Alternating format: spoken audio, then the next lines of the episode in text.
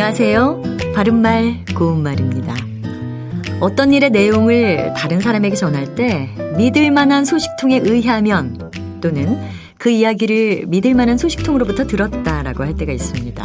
여기서 소식통이란 기본적으로 어떤 방면이나 일에 대해서 그 내막이나 사정을 잘 아는 사람을 뜻합니다.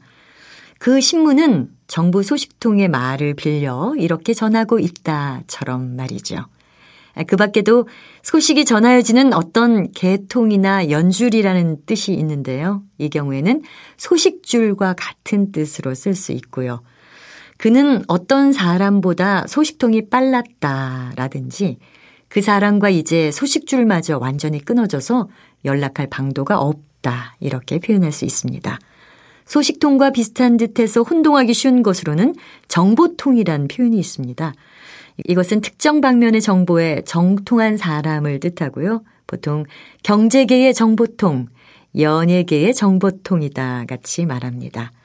소식통과 정보통이란 말에 있는 통은 일부 명사 뒤에 붙어서 정통한 사람의 뜻을 더하는 전미사입니다. 그래서 외교 분야에 밝은 사람을 외교통이라고 하지요. 참고로 통은 거리의 뜻을 더하는 전미사로 쓰일 수도 있는데요. 그럴 때는 광화문 통, 종로통과 같이 씁니다. 바른말 고운말 아나운서 변희영이었습니다.